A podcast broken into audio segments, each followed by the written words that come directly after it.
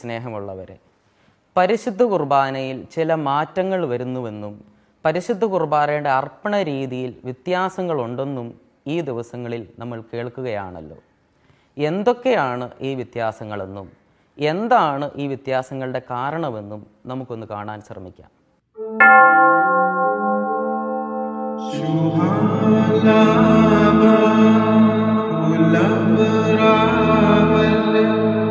Mother, Mother.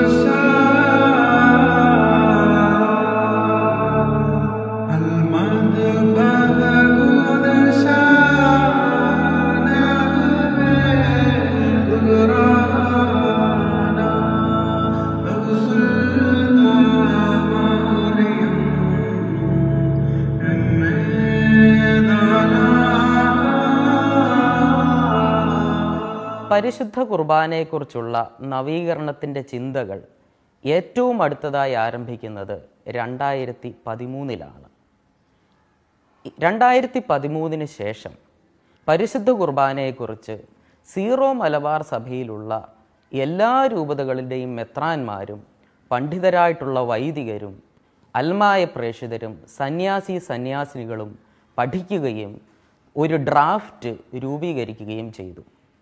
ഈ draft വീണ്ടും പഠനത്തിന് വിധേയമാക്കുകയും ആ പഠനത്തിന്റെ ഫലമായി ചില ഭേദഗതികൾ വരുത്തുകയും വീണ്ടും ഒരു ഡ്രാഫ്റ്റ് രൂപീകരിക്കുകയും ആ ഡ്രാഫ്റ്റ് രണ്ടായിരത്തി ഇരുപത് ജനുവരിയിൽ നടന്ന സീറോ മലബാർ സഭയുടെ സിനഡിൽ അവതരിപ്പിക്കുകയും ചെയ്തു.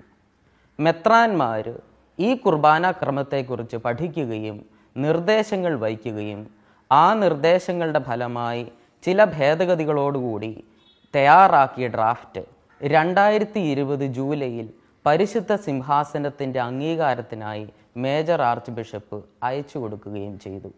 രണ്ടായിരത്തി ഇരുപത്തി ഒന്ന് ജൂൺ ഒമ്പതാം തീയതി പൗരസ്ത്യ സഭകൾക്കായുള്ള കോൺഗ്രിഗേഷൻ ഈ ഡ്രാഫ്റ്റ് അംഗീകരിച്ചുകൊണ്ടുള്ള കൽപ്പന പുറപ്പെടുവിക്കുകയും ചെയ്തു. എന്തൊക്കെയാണ് പരിശുദ്ധ കുർബാനയുടെ അർപ്പണ രീതിയിൽ വന്ന മാറ്റമെന്നും ഏതൊക്കെ പ്രാർത്ഥനകളിലാണ് മാറ്റങ്ങളുണ്ട് എന്നും നമുക്കൊന്ന് കാണുവാൻ ശ്രമിക്കാം. പരിശുദ്ധ കുർബാനയുടെ അർപ്പണത്തിന്റെ പുസ്തകത്തിൽ അഥവാ തക്സായുടെ ആദ്യ ഭാഗത്ത് ചില പൊതുനിർദ്ദേശങ്ങൾ നൽകിയിട്ടുണ്ട്. ആ പൊതുനിർദ്ദേശങ്ങൾ വായിക്കുകയാണെങ്കിൽ തീർച്ചയായിട്ടും എന്തൊക്കെ മാറ്റങ്ങളാണ് പരിശുദ്ധ കുർബാനയുടെ നവീകരണത്തിൽ വന്നതെന്ന് തീർച്ചയായിട്ടും നമുക്ക് മനസ്സിലാക്കാൻ സാധിക്കുന്നതാണ്. ആ പൊതുനിർദ്ദേശങ്ങൾ നമുക്കൊന്ന് നോക്കാം. പൊതുനിർദ്ദേശം നമ്പർ ഏഴിൽ ഇങ്ങനെയാണ് പറയുന്നത്. സീറോ മലബാർ സഭയിൽ പരിശുദ്ധ കുർബാന അർപ്പണത്തിന്റെ ക്രമം ഇപ്രകാരമാണ്. കാർമികൻ കുർബാനയുടെ ആരംഭം മുതൽ മധുബഹ പ്രവേശന പ്രാർത്ഥന വരെയുള്ള ഭാഗം ജനങ്ങൾക്ക് അഭിമുഖമായും കൂതാശാക്രമത്തിന്റെ ആരംഭം മുതൽ പരിശുദ്ധ കുർബാന സ്വീകരണം ഉൾപ്പെടെയുള്ള ഭാഗം ആരാധനാ സമൂഹം നിൽക്കുന്ന അതേ ദിശയിൽ തന്നെ ബലിപീഠത്തിന് അഭിമുഖമായും പരിശുദ്ധ കുർബാന സ്വീകരണത്തിന് ശേഷമുള്ള ഭാഗം ജനങ്ങൾക്ക് അഭിമുഖമായും അർപ്പിക്കുന്നു. പൗരസ്ത്യ സുറിയാനി സഭയുടെ സീറോ മലബാർ സഭയുടെ പാരമ്പര്യമനുസരിച്ച് പരിശുദ്ധ കുർബാന മുഴുവൻ സമയവും കിഴക്കോട്ട് തിരിഞ്ഞ് ബലിപീഠത്തിന് അഭിമുഖമായിട്ടാണ് നടത്തുന്നതെന്ന് നമുക്കെല്ലാവർക്കും അറിയാവുന്നതാണ്. പിന്നെ എന്തുകൊണ്ടാണ് ഇങ്ങനെയൊരു മാറ്റം സഭയിലുണ്ടായത്? കിഴക്കോട്ട് തിരിഞ്ഞു നിന്ന് ബലിപീഠത്തെ നമ്മൾ നോക്കി നിന്ന് പ്രാർത്ഥിക്കുന്നതിന്റെ കാരണം കിഴക്ക് നിന്ന് വരുന്ന ഈശോയുടെ രണ്ടാം വരവ് കിഴക്ക് നിന്നാണെന്നും ആ ഈശോയെ മുഖാഭിമുഖം ദർശിക്കുന്നതിനുമാണ് നമ്മൾ ബലിപീഠത്തെ നോക്കി നിന്ന് പരിശുദ്ധ കുർബാന അർപ്പിക്കുന്നത്. പറുദീസായിലേക്ക് തീർത്ഥാടനം ചെയ്യുകയാണല്ലോ തിരുസഭ. പറുദീസ കിഴക്കാണ് എന്ന് വിശുദ്ധ ഗ്രന്ഥം സാക്ഷ്യപ്പെടുത്തുന്നുണ്ട്. അതുകൊണ്ടും കിഴക്കോട്ട് നിന്ന് ബലി അർപ്പിക്കുക അർത്ഥവത്താണ്. എന്നാൽ നമ്മുടെ സഭയിൽ എങ്ങോട്ട് അഭിമുഖമായി നിന്ന് പരിശുദ്ധ കുർബാന അർപ്പിക്കണം എന്ന ചിന്ത പല വിധത്തിലുള്ളതിനാൽ നമ്മുടെ സഭയുടെ ആരാധനാക്രമത്തിന്റെ അർപ്പണത്തിന് ഒരു ഐക്യരൂപമുണ്ടാകുവാൻ വേണ്ടിയാണ് സീറോ മലബാർ സഭയുടെ സിനഡ് ആയിരത്തി തൊള്ളായിരത്തി തൊണ്ണൂറ്റി ഒമ്പതിൽ ഇങ്ങനെ ഒരു തീരുമാനം എടുത്തത്. വചന ശുശ്രൂഷ ഈശോയുടെ പരസ്യ ജീവിതമാണല്ലോ അനുസ്മരിക്കുന്നത്. ഈശോയുടെ പരസ്യ ജീവിത സമയത്ത് ഈശോ ജനങ്ങൾക്കിടയിൽ നിന്നാണ് ദൈവരാജ്യം പ്രഘോഷിച്ചത്. അതുകൊണ്ട് വചന ശുശ്രൂഷയുടെ സമയത്ത് ഈശോയുടെ പ്രതിനിധിയായിട്ടുള്ള കാർമ്മികൻ ജനങ്ങൾക്ക് അഭിമുഖമായും നിന്ന് പരിശുദ്ധ കുർബാന അർപ്പിക്കാം എന്ന് പരിശുദ്ധ സിനഡ് തീരുമാനിച്ചു.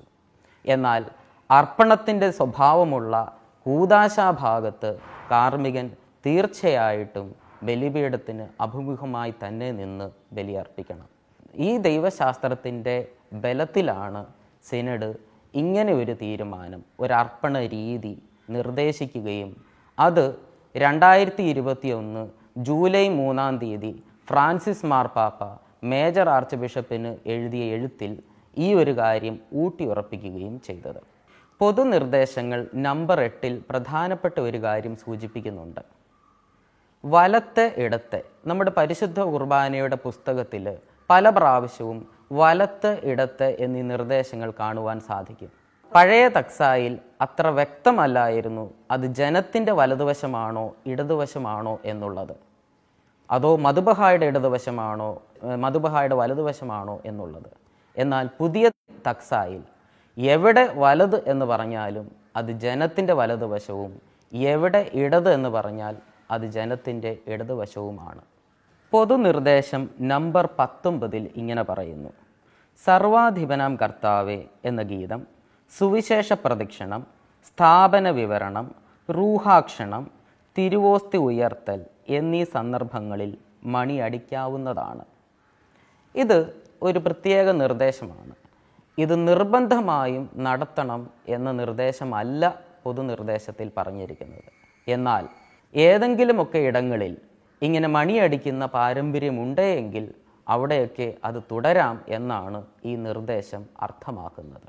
മറ്റൊരു പ്രധാനപ്പെട്ട നിർദ്ദേശം എന്ന് പറയുന്നത് ദിവ്യ രഹസ്യ ഗീതത്തിന്റെ സമയത്ത് അതായത് കർത്താവിൽ ഞാൻ ദൃഢമായി ശരണപ്പെട്ടു എന്ന ഗീതത്തിന്റെ സമയത്ത് കാർമികൻ ഈശോയുടെ തിരുശരീരങ്ങളുടെ പ്രതീകമായ അപ്പവും വീഞ്ഞും ബേസ്ഗസകളിൽ നിന്നെടുത്ത് ബലിപീഠത്തിൽ പ്രതിഷ്ഠിക്കുന്ന ഒരു കർമ്മമുണ്ട്.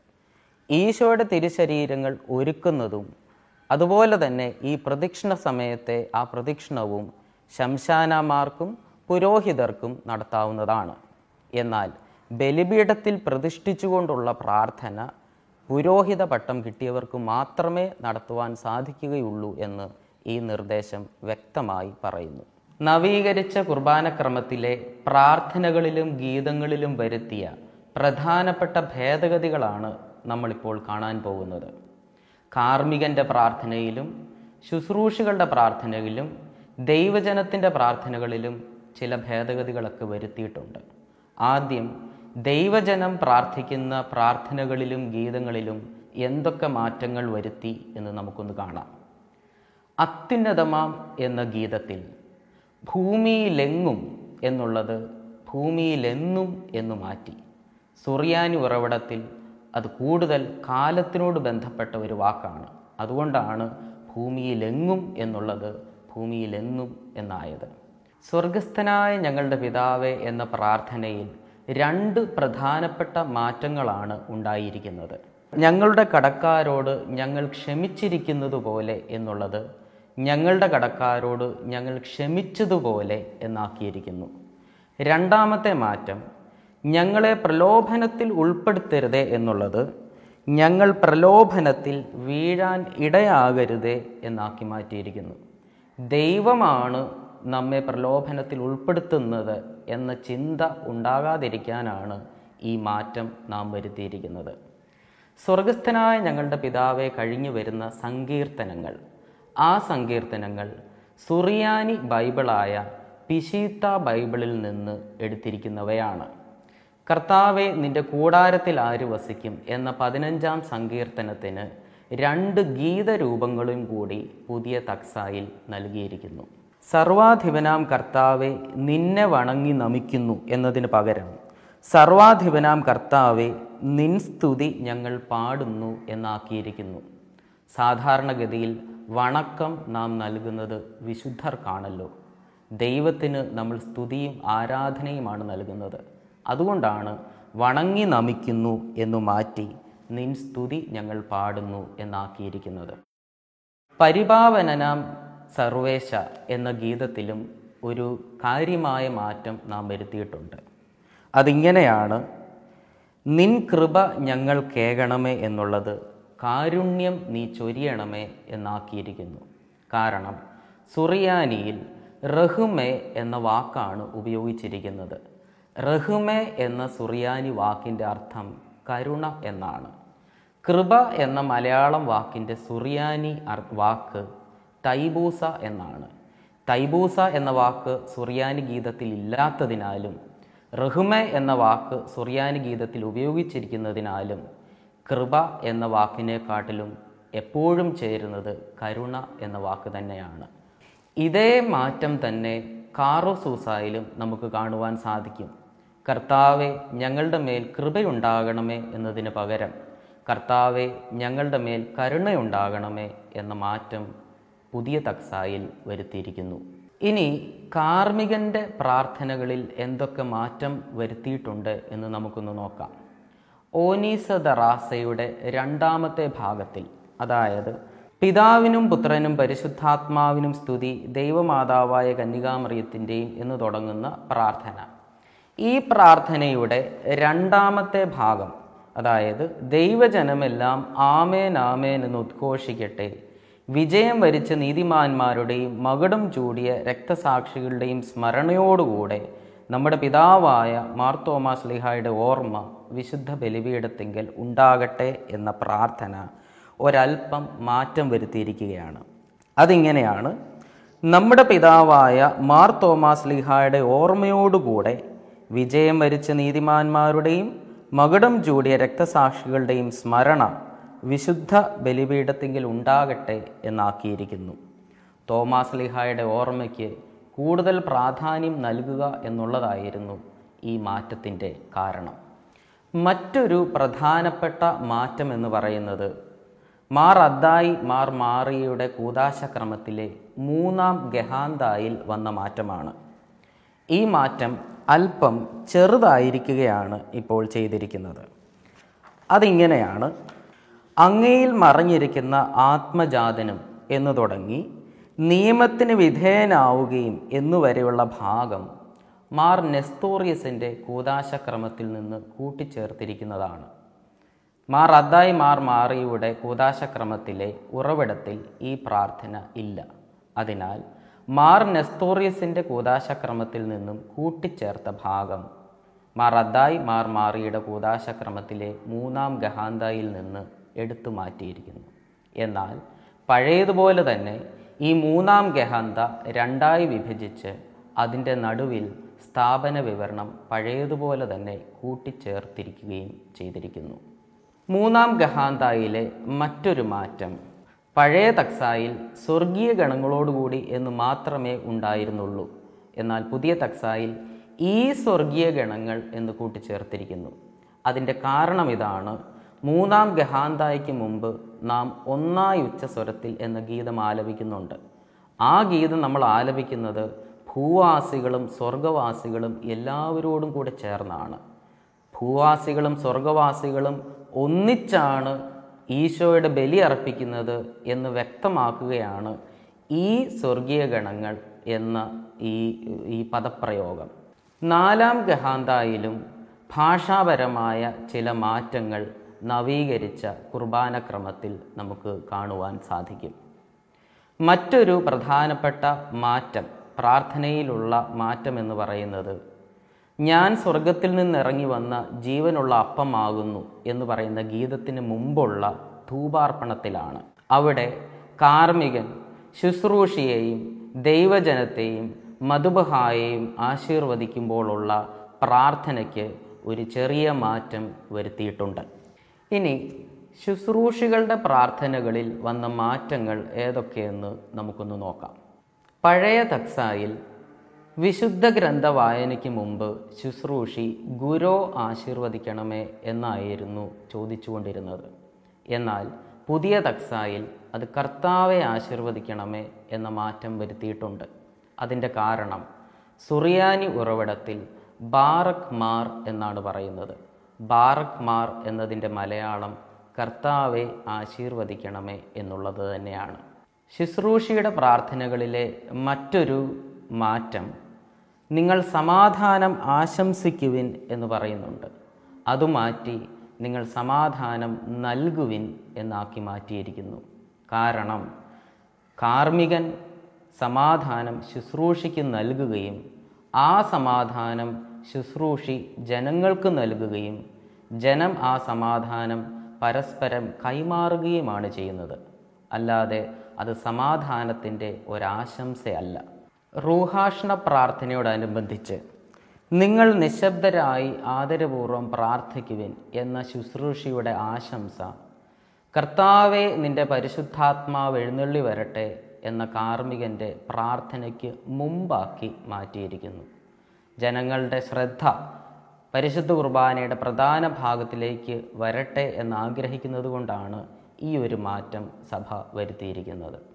നവീകരിച്ച കുർബാനക്രമത്തിൽ ഒന്ന് രണ്ട് ഐശ്ചികങ്ങൾ അതായത് ഓപ്ഷൻസും കൂടെ ഉണ്ട്.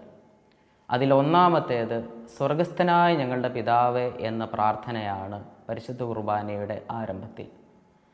സ്വർഗസ്ഥനായ ഞങ്ങളുടെ പിതാവേ കാനോനയോടുകൂടി തന്നെ ചൊല്ലണമെന്ന് സിനഡ് നിർദ്ദേശിച്ചിരിക്കുന്നു. അതിന്റെ കാരണം പഴയ തക്സായിൽ കാനോന ഇല്ലാതെയും സ്വർഗസ്ഥനായ ഞങ്ങളുടെ പിതാവെ ചൊല്ലാം എന്ന ഒരു ഓപ്ഷൻ അല്ലെങ്കിൽ ഐശ്ചികം ഉണ്ടായിരുന്നു.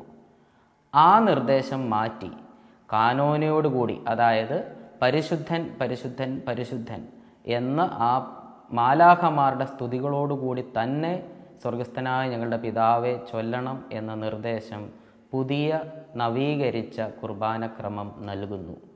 എന്നാൽ പിതാവിനും പുത്രനും പരിശുദ്ധാത്മാവിനും സ്തുതി എന്ന പ്രാർത്ഥന തുടങ്ങിയുള്ള സ്വർഗസ്ഥനായ ഞങ്ങളുടെ പിതാവെ ഐച്ഛികമായിട്ടാണ് നൽകിയിരിക്കുന്നത്.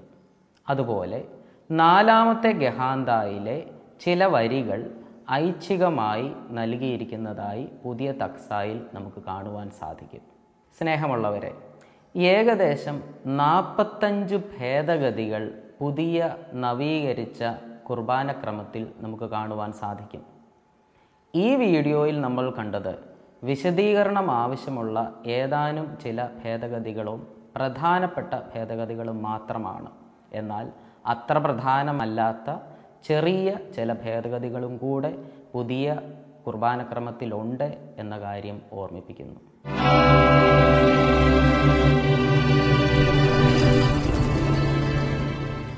വിശ്വാസത്തിന്റെ പ്രഘോഷണമാണ് ആരാധന. ഒരു സഭയുടെ വിശ്വാസത്തിന്റെയും ദൈവശാസ്ത്രത്തിന്റെയും പ്രഘോഷണമാണ് ആ സഭയുടെ പരിശുദ്ധ കുർബാന അർപ്പണത്തിൽ നടക്കുന്നത്. സീറോ മലബാർ സഭയുടെ വിശ്വാസം പ്രഘോഷിക്കപ്പെടുന്ന വേദിയാണ് സീറോ മലബാർ സഭയുടെ പരിശുദ്ധ കുർബാന അർപ്പണം. ആ അർപ്പണം പൂർണമാകണമെങ്കിൽ സീറോ മലബാർ സഭ എങ്ങനെ പരിശുദ്ധ കുർബാന അർപ്പിക്കണം എന്ന് നിർദ്ദേശിക്കുന്നു അതുപോലെ അർപ്പിക്കുമ്പോഴാണ്. നവീകരിച്ച കുർബാനക്രമം പുറത്തിറങ്ങുമ്പോൾ സഭ നിർദ്ദേശിക്കുന്ന രീതിയിൽ പരിശുദ്ധ കുർബാന അർപ്പിക്കുകയും ആ കുർബാനയിൽ നിന്ന് കൃപ നേടുകയും ചെയ്യാം.